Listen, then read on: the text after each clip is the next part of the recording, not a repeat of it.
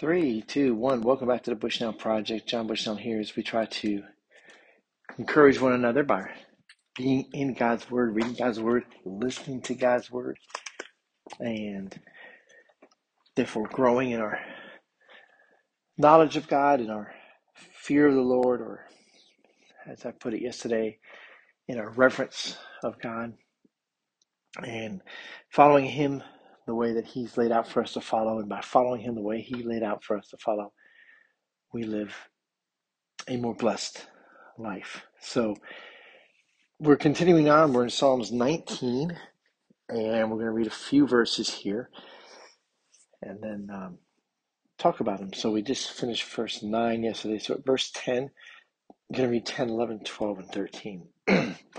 More to be desired are they than gold even much fine gold, sweeter also than honeycomb, and drippings of the honeycomb. Moreover, by them is your servant warned, in keeping them there is great reward.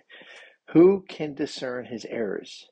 Declare me innocent from hidden faults. Keep back your servant also from presumptuous sins. Let them not have dominion over me. Amen. So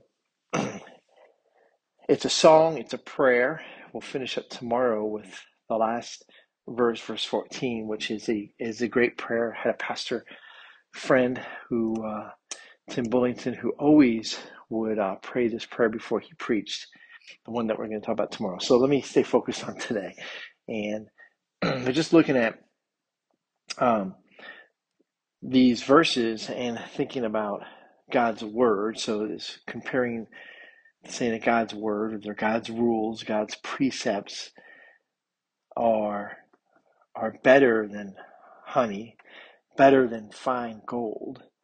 And you know, why is this? So it's because of how it enriches every aspect of our humanness, our human, the soul, our eyes, our mind, uh, our ability to walk with walk with God.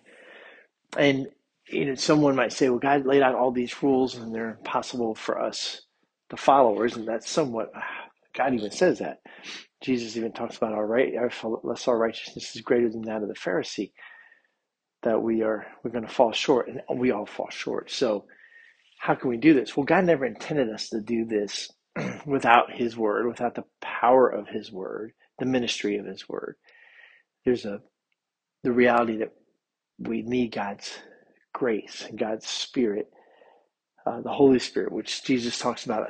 I have to go so I can send you the Holy Spirit, or unleash, if you will, the full power of the Holy Spirit, so that followers of the new covenant actually will have the grace and the unction that's sort of really grasping what the Spirit is telling you through God's Word uh, to be able to live the godly life, to be able to live the the Christ like life.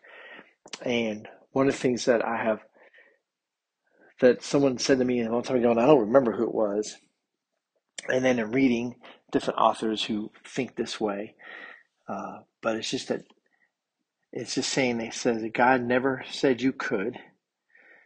He always said he would.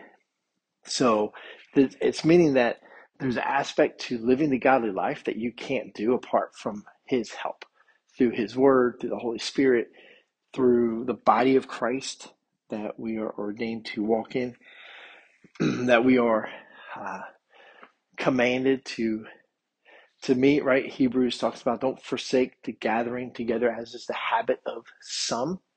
So we are to gather with other like-minded believers, not only to worship God, which can have a lot to do with music, but it isn't. It's it's the focus there. It's supposed to be the worship of God, the singing uh, hymns to one another, and the provoking one another to good works, the teaching of good doctrine, the lifting up of prayers, weeping with those who are weeping, rejoicing with those who are rejoicing, all the one another commands and then that, that final little caveat, if you will, that they will know you are mine, this is Jesus speaking, by your love for one another.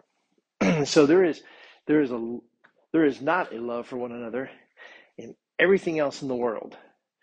It may seem like it because there's no good examples of really good godly love, but when a church shows really good godly love, it exposes the darkness around it. It is there is great light in that.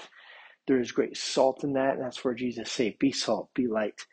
How? Love one another. Let your good works be seen by others. And so you're doing your good works not because you're boasting in yourself or thinking yourself so great. You're doing good works because the great God you love, the great God you are uh, being obedient to.